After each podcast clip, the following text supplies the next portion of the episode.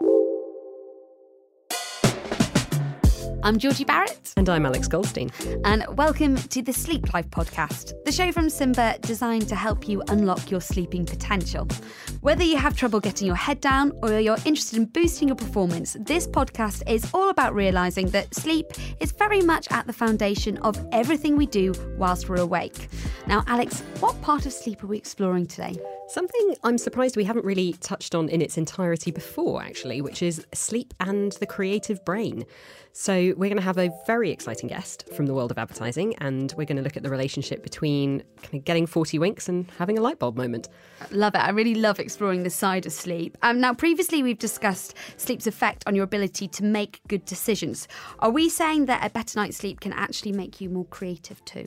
So, that's exactly what we want to explore. So, despite you get these stereotypes of the kind of scatterbrained creative, actually, yeah. memory and observation are really important in being able to kind of draw on what's seen and heard in creativity.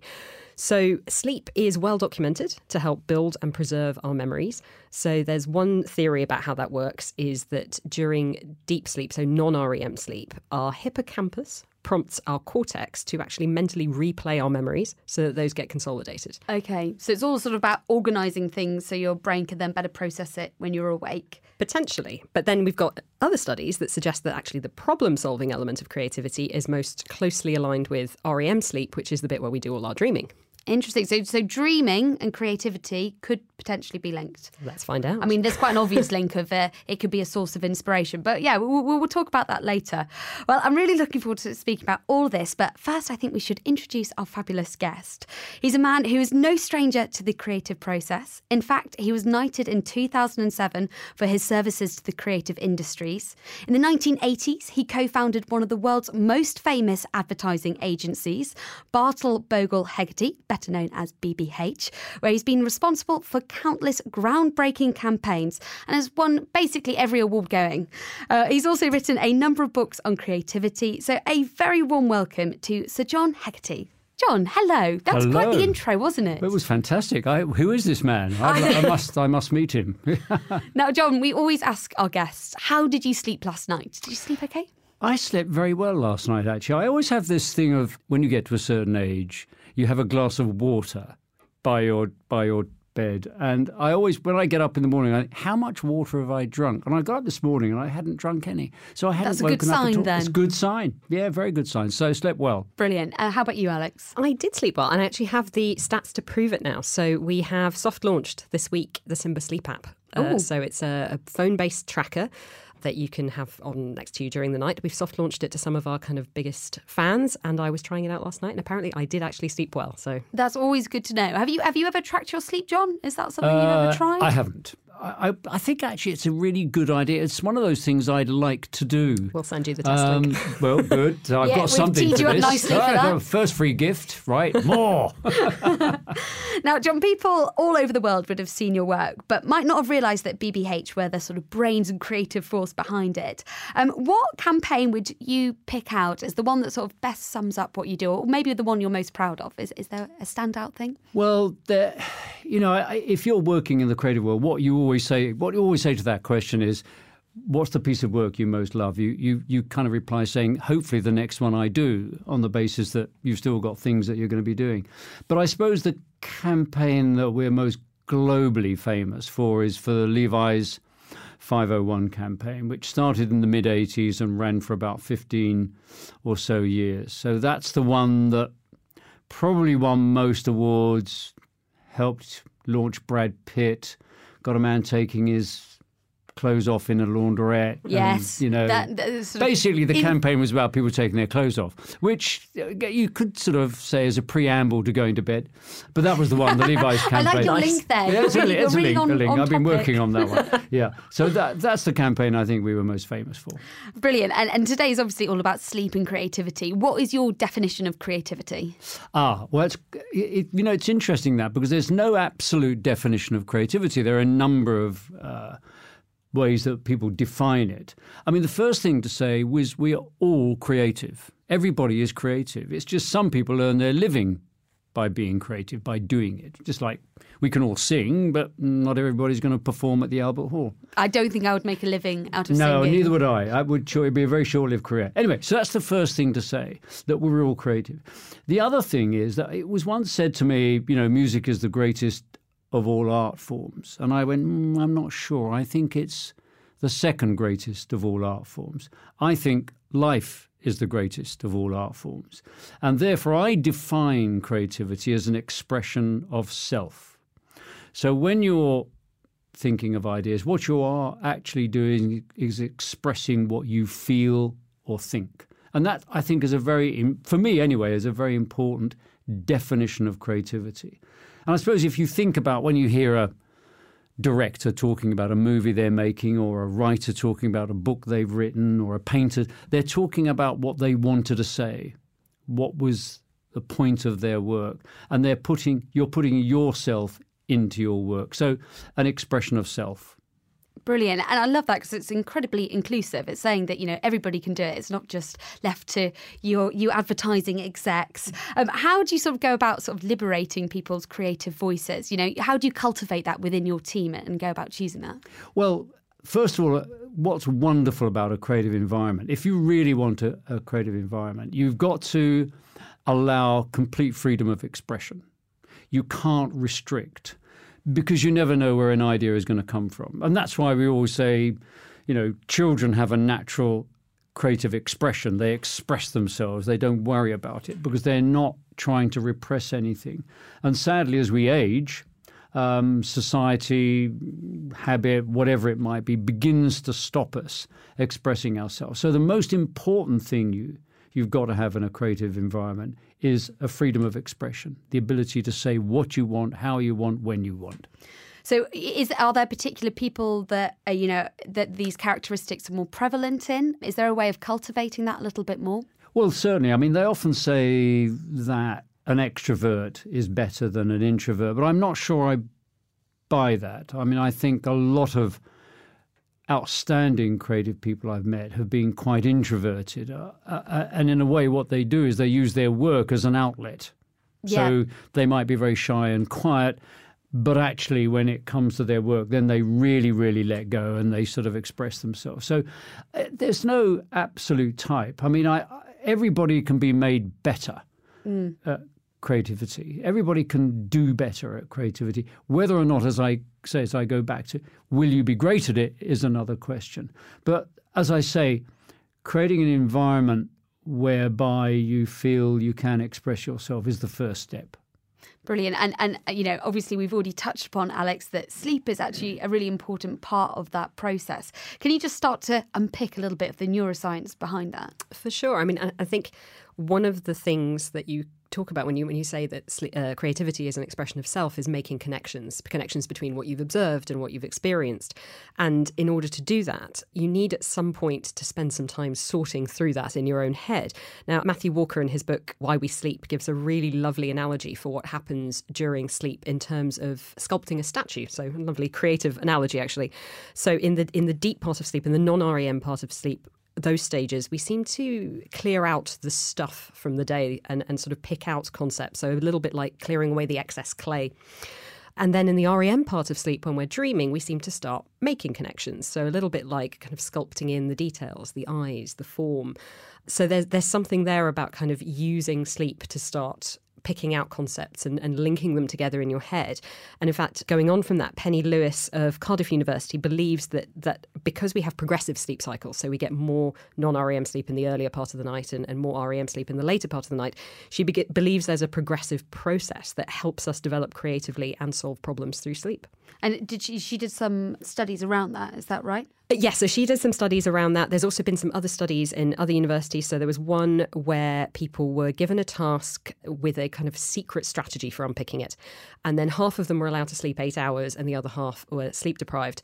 And of the half that were allowed to sleep eight hours, 60% of them, so nearly two thirds, solved the problem quite easily the next day, whereas only 23% of those who were sleep deprived could spot the strategy. So that whole idea of, of sleeping on a problem, that there is genuine science behind there that. There does seem to be, yes. Um, John, is that something that you, you do? do? Do you sleep on stuff if you sort of come to a bit of a creative block? I definitely think that's absolutely right. I, I always sort of say, you, you know, you do your best thinking when you're not thinking. Mm. And that's because you've, as, as Alex has just said, you've taken all this information in, you've taken it, you're absorbing all of these things, and then out emerges an idea. So for me, it's, unbe- it's incredibly important that you get a good night's sleep. If you, if you don't, if you wake up, eh, stress is not good for creativity. Yeah. It suppresses things. So if you don't get enough sleep, you stress. Um, and when you stress, you're not going to do great work. And, and so, therefore, for me, I find dreaming very good.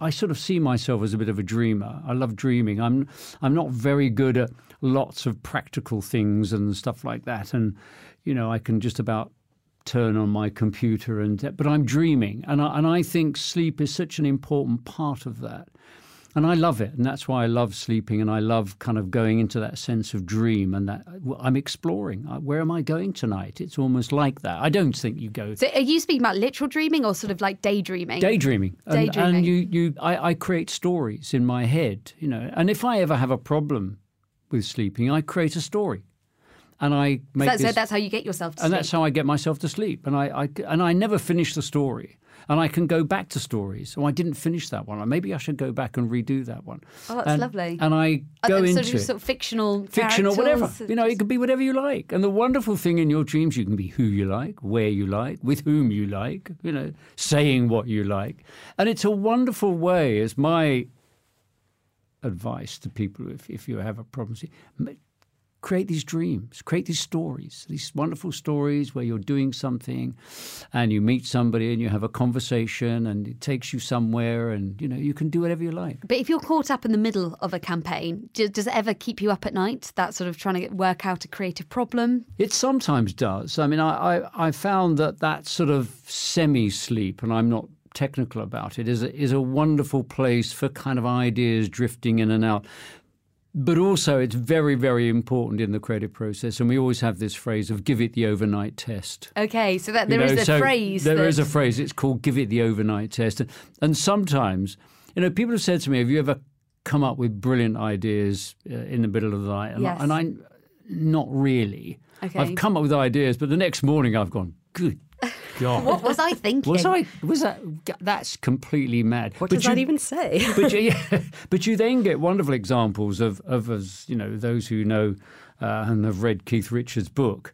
You know, he woke up with the the satisfaction riff in his head, got up, played it on his guitar, and then went back to sleep. Forgot to turned the tape recorder off, and he had sort of like eight seconds of satisfaction and eight hours of snoring.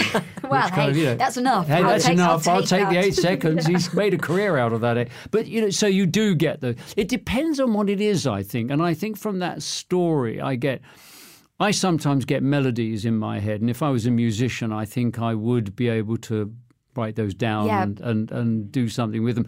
But because I'm mostly constructing a kind of narrative and a, a, narrative which has to have a sort of powerful sense of reduction. So you're taking a complex problem, reducing it down to a very, very simple thought. And that takes quite a lot of I suppose inspiration and brain power. Yeah. So and the combination of the light bulb moment, light but then moment, also working then away at you've it. got to work away at it. So sleeping is ultimately ultimately incredibly important for you to be in that mood, in that place, to be able to refresh the next morning. Yeah. And actually, fun enough, I've always said I'm a, you know, I used to love getting in early uh, at the agency because I loved the morning. I loved that was when I was most creative. I'm sure there is definitely something. I was that. much better up until about eleven o'clock. Then I think I should have clocked out and gone back to bed. Really, yes, no, That's almost certainly your you know, my yep. partners would have probably questioned that logic, but anyway. But certainly, I was, and you get some people who are the other way around. They, yes. I worked with a wonderful writer because I was an art director, and wonderful.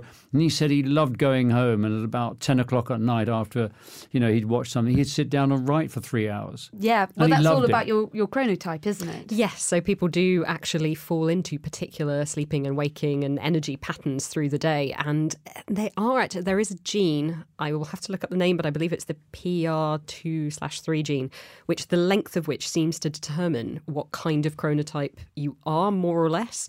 So there is a genetic component to, to whether you are more creative earlier in the day or later, or more energetic at least, or more productive. So yeah, it probably would have been justified in, in skipping off at lunchtime, but uh, it would have been a hard sell. Yes, it would have been a hard sell, yeah, it? and yeah. it's all about sort of finding what suits you and then sort exactly. of planning and creating your day around that. Again, that goes back to that whole thing about a, a creative company has got to be very flexible in how it engages and works with yes. people. It can't over imp- you've got to do a bit of imposition. You've got to kind of go, I've got to be, have a time when I can talk to you, so please do come in. Yeah.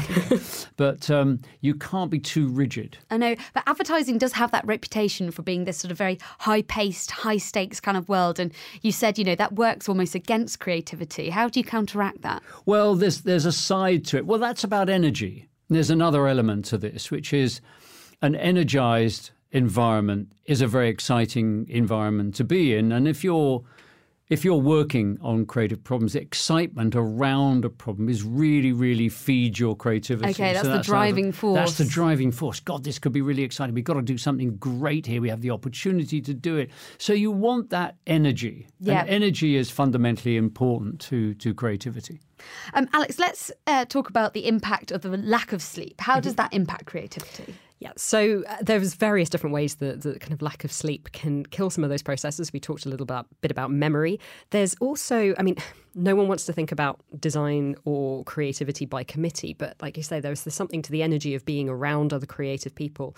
And one of the problems with a lack of sleep is it can make you relate less well to the world around you. So you can see increased amygdala activity, which basically means that you react with more fear and aggression. You don't read other people's emotions as well.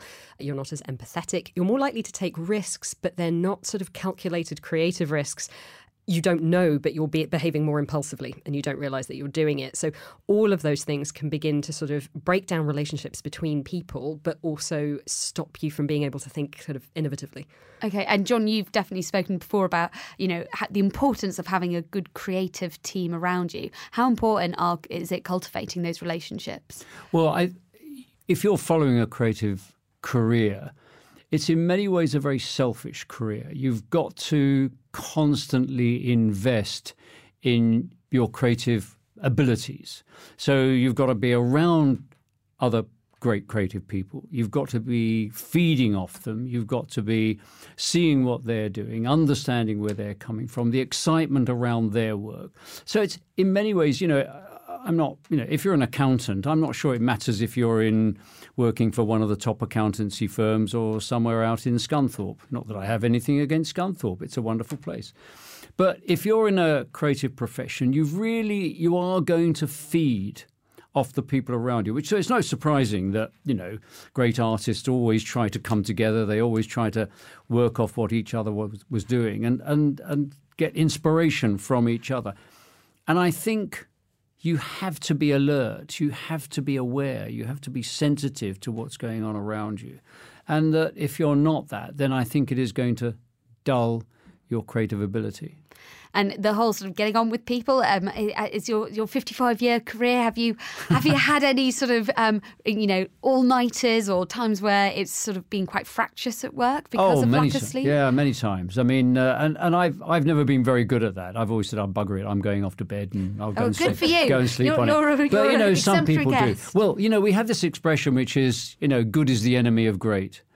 You can get to good quite easily the situation is do you want to get to great? And that takes real energy, commitment. Um, you have to have the ability to see it and understand it. So, you know, if you're completely burnt out, then you're never going to get to great. You have got to refresh. You've got to come back refreshed. And the brain will just go, sorry, I'm out. I'm checking out. You can do whatever you like. I'm out. So you've been quite good at prioritizing, yeah. you know, having that time out, stepping stepping back and looking at it. Alex, you also spoke about people's approach to risk, that almost they take more risk when they have had less sleep. Yes, so it seems like we're, we're more likely to behave impulsively and take those risks. But the interesting thing is that we're less aware of it. So in creativity, sometimes you want to take a risk. You want to look for freedom. You want to look for those things. But I think you, you have to know that you're you're doing it, you have to do it with quite a lot of deliberation. You need you need that kind of energy and strength to do it. But I, I think if you're sleep deprived, it'll be very hard to tell the difference between what's a, a good creative risk and what's just throwing it all out there. Yeah. John, you must embrace risk all the time. I mean, BBH's famous Levi slogan, when the world zigs, zag, you know, that's very much um, Im- embedded in everything that you do. It's interesting, actually. I don't want to go off on this, but I have a funny thing about risk. Okay. All right. Tell us your Which, funny thing can about I, can risk. I, I, I'll do my thing about it. And I was asked to talk at a conference, and they said, "Oh, we're doing a conference on adopting risk." And uh, John, you're creative, so you do that. So would you come and give a talk about it? And I said, well, I'm not sure about it. Anyway, I went away and, and came back to the guy who was moderating it and said, look, I'm really sorry, but I don't like risk. And he, he looks at me in a very and he said, well, what do you mean? Well, he said, I don't get up in the morning and go, hey, I want a really risky breakfast. I think I'll have a risky journey to work. I think I might go out and buy a risky car. Maybe I'll go on a risky holiday when this is all over. I don't like risk. And I said, you know, words are very important. If you're trying to get clients to adopt something, you've got to find a way of getting them to adopt something which they will do. If I say to a client, I'm sorry, the, the modern business today, you've got to adopt risk and that's it they'll they'll they'll sort of reel back in their chair and go, "No way, I don't want to do it," even though they know logically they should. So I said, "You know, we've got to find another word." And and he said, "So, you know, so what would you?" And I said, "What I would say to clients, I would say, you know, excitement." Yeah. So when I talk about an idea, when I talk about something that's very different, I say this is exciting. Yeah. It's an exciting opportunity. So, you know, in a way, get up in the morning, do you want to have an exciting breakfast? Do you want to drive an exciting car, have an exciting day? Yeah, I want to do that. So it's a different, you know, we use these words without really thinking about what they mean. So, but I would say, I, I think great creative people are fearless. Okay. Because if you're doing what I'm doing, and maybe you're a fashion designer or you're a director, film director, or maybe even a novice, you kind of have to come in every day and have a new idea. Yeah, it's that relentless. I- that idea can't be like yesterday's idea. So, you know, uh, we talked about, you know, Keith Richard. I mean, he can go around the world playing Satisfaction. Well, they may they they wrote that in 1968, 69, and you know they can play Still that going. today and still go. Thirty thousand people will turn up and applaud. Yeah. I can't do that. No, I, don't think your career would No, quite be as I long could- as I would if you be did. if I said I had this idea in 1968. Yes, I'm They- still they'd be- taking our jeans off. they- yeah. they'd be showing me the door. Uh-huh. John, it's take him It's out. over. Somebody, quick, get the phone, get get security, get him out of here. So you've got to kind of have a, a fearlessness about what you're doing, but you you don't care. yeah. And that, in a sense, you could argue is risk. But I've always said, no, no, no, think about it as exciting. So when you see, when you're working on something and, and you're trying to do something very new, does it excite you? Oh, Yeah. God, this would be a fabulous journey to go on. Yeah, it's going to might upset a few people. Yes, they might not like it. Yes, they might. But hey, this could be really exciting. So I, I think the element for me in creativity that I talk about is exciting. That's Exciting. exciting. not risky. I can see why you work in advertising. Ah. You're good at rebranding Sold things. that concept really, really well, actually. Um, I know you touched upon it a little bit earlier, but sleep and dreaming and how that impacts imagination. You said you've never had an idea come from a dream. Is that is that right, John? Oh, I have, but they've been absolute shite. Okay, not worth I woke taking up the next further. morning. Good God, John, why did you bother? Put the pen down. Do you have do you have a, a pen and paper by your bed then? I, Just in I case used to try it, moments but I gave up on it. And I, every time in the morning, I, it was just pressing. Actually, I read it and I, oh, good God, when you woke up for that, you know. Have you ever tried any of those those things where you sort of wake up and write things down as soon as you wake up before you do anything that else? Occasionally has worked, but eh, again, I'm, I, I, you know, I sort of wake up and I'm, I'm sort of ready for the day. I'm not necessarily waking up with ideas, because I, in my mind, I would have not been sleeping. I would have not been getting the rest I wanted to get, you know. And and I think the other thing too is I I said this thing about you know just going off. If you have a problem sleeping, dream about something, and those dreams are wonderful and they set you in yeah. in a in a in a mood for kind of imagining stuff. You know, Yeah. that's what you're trying to do. Imagine. Yeah, ima- use just your let, let, imagination. let, let the go. imagination run. There are people who've used that as a technique. So there are intentional kind of dreaming techniques for problem solving where you meditate on a particular thing that's that's keeping you kind of creatively or cognitively stuck. well, And as then- you're going to sleep. as you're going to sleep, and then hope that in the course of your dreams you're kind of replaying what you've just thought about Okay. and working it out, and maybe so you'll you're wake almost up with a actively solution. setting up that REM time to try and solve some of Absolutely, those some people have tried it, so maybe maybe one to experiment with. And some other people have, have sort of hacked their dreams in different ways to try and get those, you know, try and take the creativity out of them. Absolutely. So um, we mentioned this a little bit when we were talking to Jenny Colgan as well about some people who have tried to game that lucid dreaming state that you were talking about earlier, where you're sort of half asleep, half awake by setting alarms a little bit early, letting yourself drift, go back to sleep, waking up again, and trying to kind of induce that half there state where there's a bit in the back of your mind that sort of knows you're not quite asleep anymore, but you're not really awake either. Uh, so some people have actually tried to kind of tweak that and, and hack it to, to get ideas and creative juices flowing. I take it you haven't done that, John. Is no good ideas come from your dreams? I, I I've always loved the fact the I, I call it the incidental nature of creativity. yes. That actually, in a way, you kind of never know where the idea is coming from or when it's co- when it's going to come, when it's going to hit you. So you have to be constantly open all the time. It's very interesting. I did a little book on creativity, and one of the things I said is, you know, when you look at when the media often cover creative cultures or mm. creative environments, they often have people sitting in beanbags with a with a they, they have a beanie on as well, which Always you've got to have a, beanbag. beanie on, and they have a computer. And I, I always said, that is the last place you are ever going to have an idea. Yeah. Never. It'd be nice to go to sleep there. It'd be nice to read a book there. It'd be nice to watch a movie or a television, whatever it is. But you will not have an idea. And I think, in a way, there's that lovely thing of when you're thinking of an idea, pacing, walking. We often say, you know, if you're having problems with that, go for a walk. Yep. Walk, go out, go for a walk, and and stop thinking about the problem. And you're, what you've done is you've you've you've kind of absorbed all the information. It's all come in, and you, you've you've thought about things, and then let it go in there, let it settle. Go for a walk, and suddenly, bang, Yeah. an idea can come out, and that's that's what I love about it. And you, that's why pe- when people say I've processed the creative moment, no.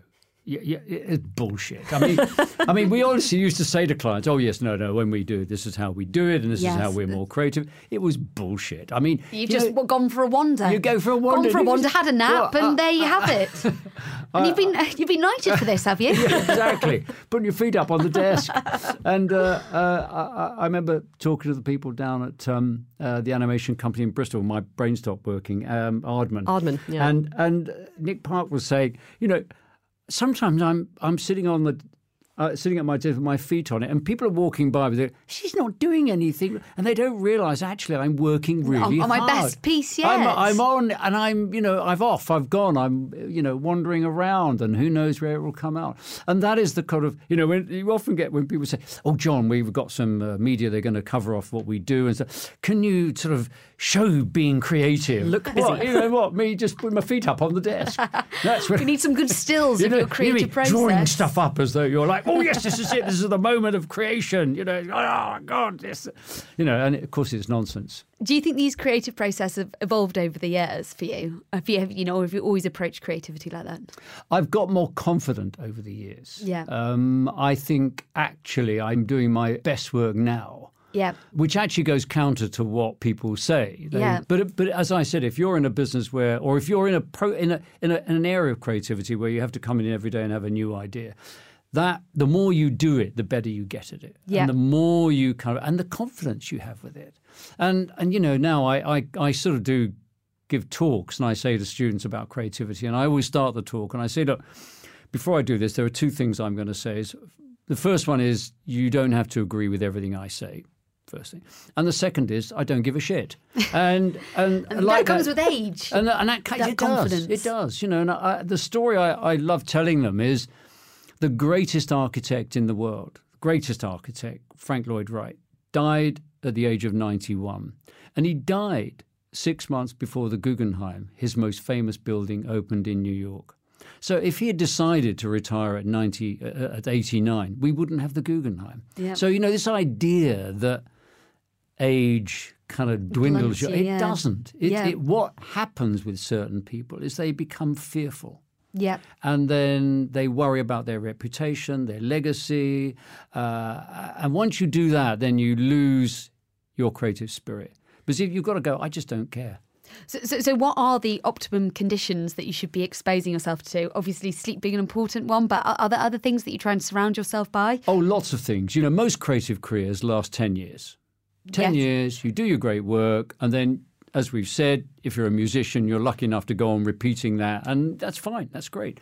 A lot of creative careers, you can't do that. So, the first thing you have to do is surround yourself with other great creative people. So, you know, and that will inspire you. The other thing I always say to creative team take the headphones off, please. Okay. Please don't walk around Don't with be glued to your on. phone. Don't be glued to your phone. Walk, look, see, overhear. You know, if you if you're a creative person walking around with headphones on, you're cutting yourself off. Yeah. If you're in the creative process, you're someone who's absorbing Mm, all these influences all the time, and they'll come back, and you'll see something that's funny or witty, or you'll overhear something, and you'll say, "I'll use that." I mean, Alan Bennett, the great writer, talks about he just it's overheard conversations, and you can't invent that stuff. So you've got to do that. Then don't become a cynic. Fundamentally important. Okay. And a- Optimist. uh, be an optimist, but you've got to believe that you're going to change the world with this idea. So Yeah. you've got to be. You're not. You're probably almost certainly not. Well, that's But- not an optimist. You might change a small part you of might it. change a small part of it, but you know, but it, you've got to believe in it and read stuff other people aren't reading. Okay. Read all the good stuff. Go to the shows. Go to that, but also read things that other creative people aren't reading. So that gives you an advantage and exposes you to things. Oh, I never thought about that. That's Yeah. interesting. Yeah.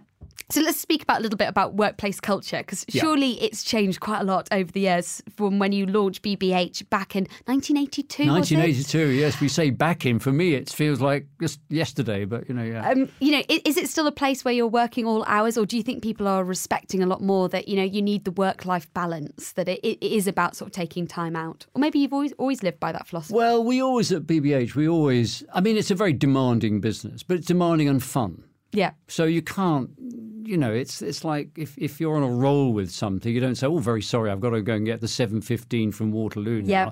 You just keep going on it. I mean, that's that's the fun of it. That's the excitement of it.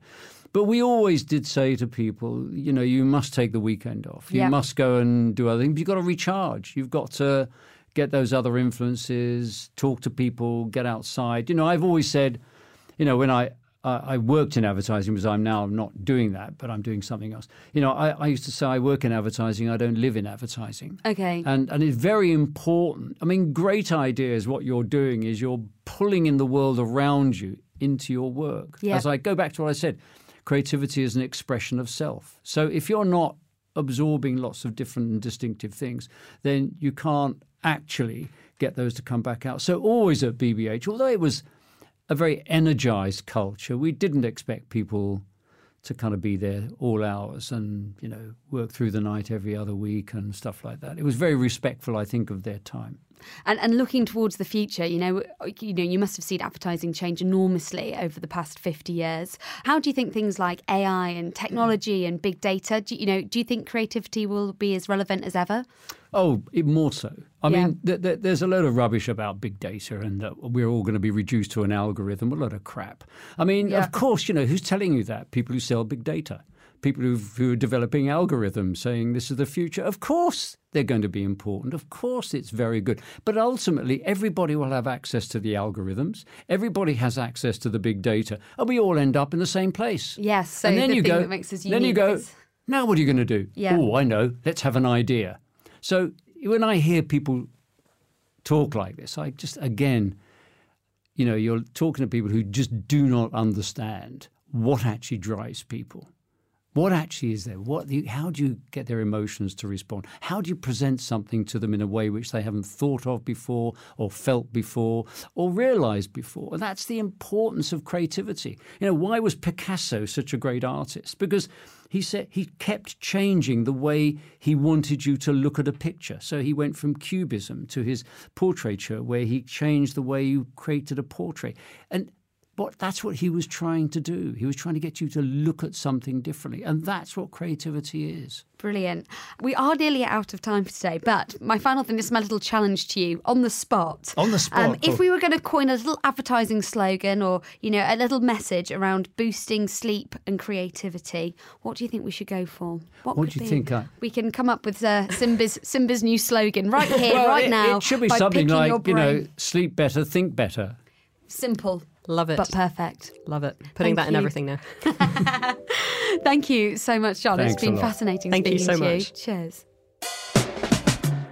Thank you so much for listening to this episode of Sleep Life. Make sure you subscribe and we'd also love it if you could rate or review this episode. Now, we talk a lot in this podcast about things you can do to change your day to day behaviour or sleep environment, all of which are really important. But one of the easiest things you can do is just making sure you're sleeping in a bedroom that's really set up to help you sleep better. And that's what Simba is all about.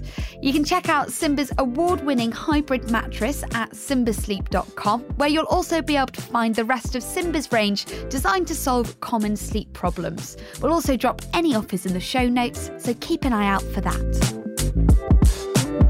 We'll be back in two weeks' time, but watch out for a special bonus episode dropping next week a sleep story written by Claire Storrow, designed specifically to help you doze off.